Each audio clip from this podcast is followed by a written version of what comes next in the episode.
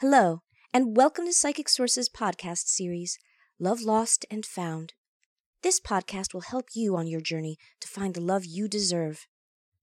Our featured advisor, Angelica, can be found at www.psychicsource.com under extension 9393.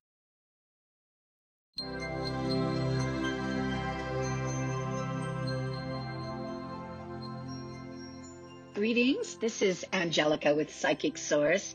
I'm a spiritual counselor and psychic, and I've experienced over four decades working with spirit on matters of the heart with myself, students, and clients.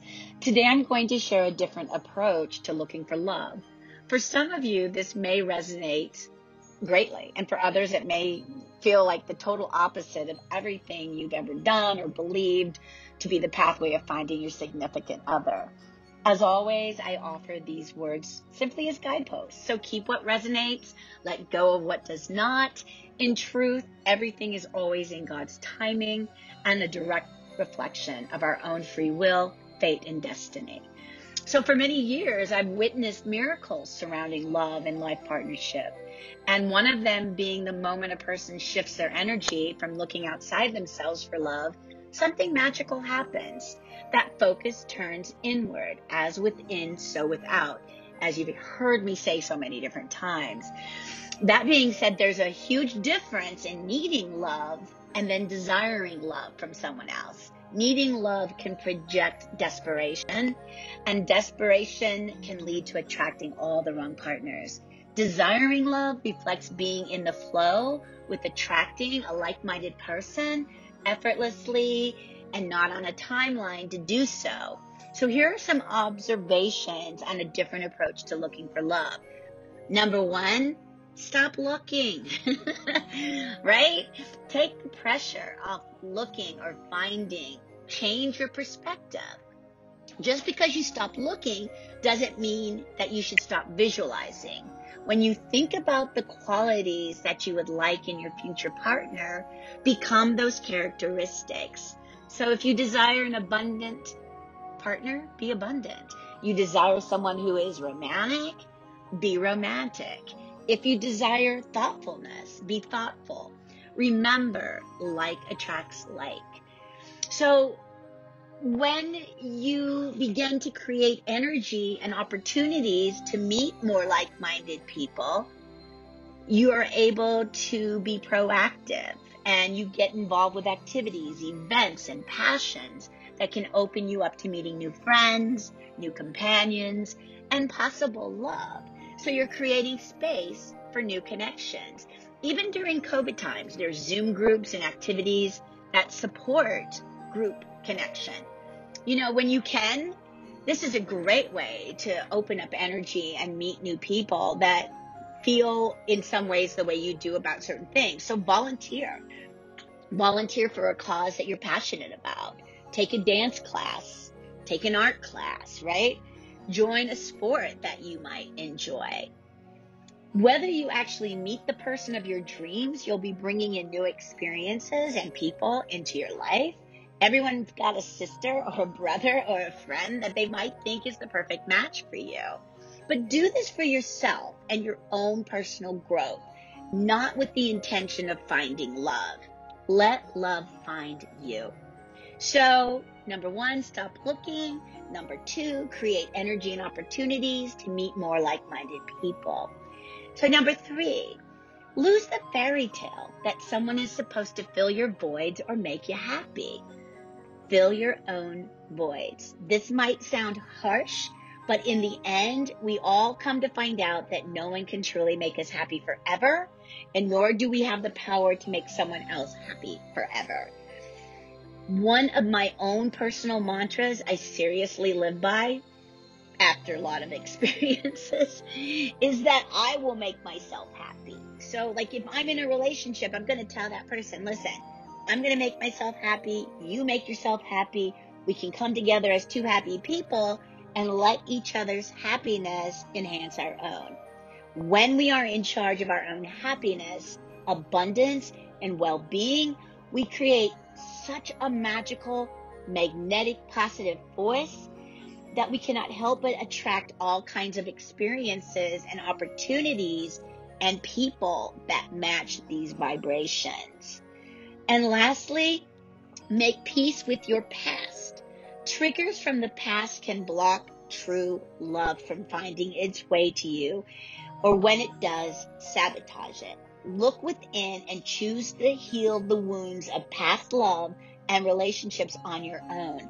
Do the inner work prayer, meditation, seek counseling. Do whatever it takes before you jump into a new relationship thinking it will heal you. Many of us look for love the minute a relationship ends, and this can be a temporary band aid. However, when we take the time to truly let go of things that no longer serve us, we open ourselves up to honoring ourselves and finding self love and self worth. Looking within ourselves to bring us to a healthier place attracts a healthier partner. It is no cliche when it is said that one must truly love oneself before having a healthy, loving relationship with another. So, finding love should not be something that causes you pain or grief, right? So, letting love happen naturally will most certainly bring forth that right person. Uh, you know, more often or not, if you're desperately seeking love, you're more than likely to date or attract anyone that comes along. And patience is the key to finding the right person and letting love find you. One of the things too that's super important to think about, it's like when love does feel like it's appeared or you've met somebody, don't focus on if this is the one and evaluating everyone as the potential one. People can pick that up. One of the things that I find that, you know, we all have really moved into is that need for such a quick response in everything. And truly, for doing readings for 40 years, yes, a lot has changed, but love itself is the same. And when we become more centered in focusing on ourselves and our self love and our self worth, and really truly focusing on creating the energy and the environment that feels good to us with or without a partner, we tend to attract more opportunities to be with someone who is also not desperate or looking to fill their void or to you know, just want someone there because they're lonely. And again, I know it's not easy. I've been there, trust me. But I found with myself, and I always come from my authentic self, that the moment you stop looking and you focus on other things that bring your attractiveness out, your happiness out, that vibe of being comfortable in your own skin, boom, you turn around and as it should be, in God's timing, divine timing, there you are. You've met somebody or someone shows up unexpectedly that you share a lot of energy with. So, my dear lovelies, I trust you will take these words with an open heart and an open mind.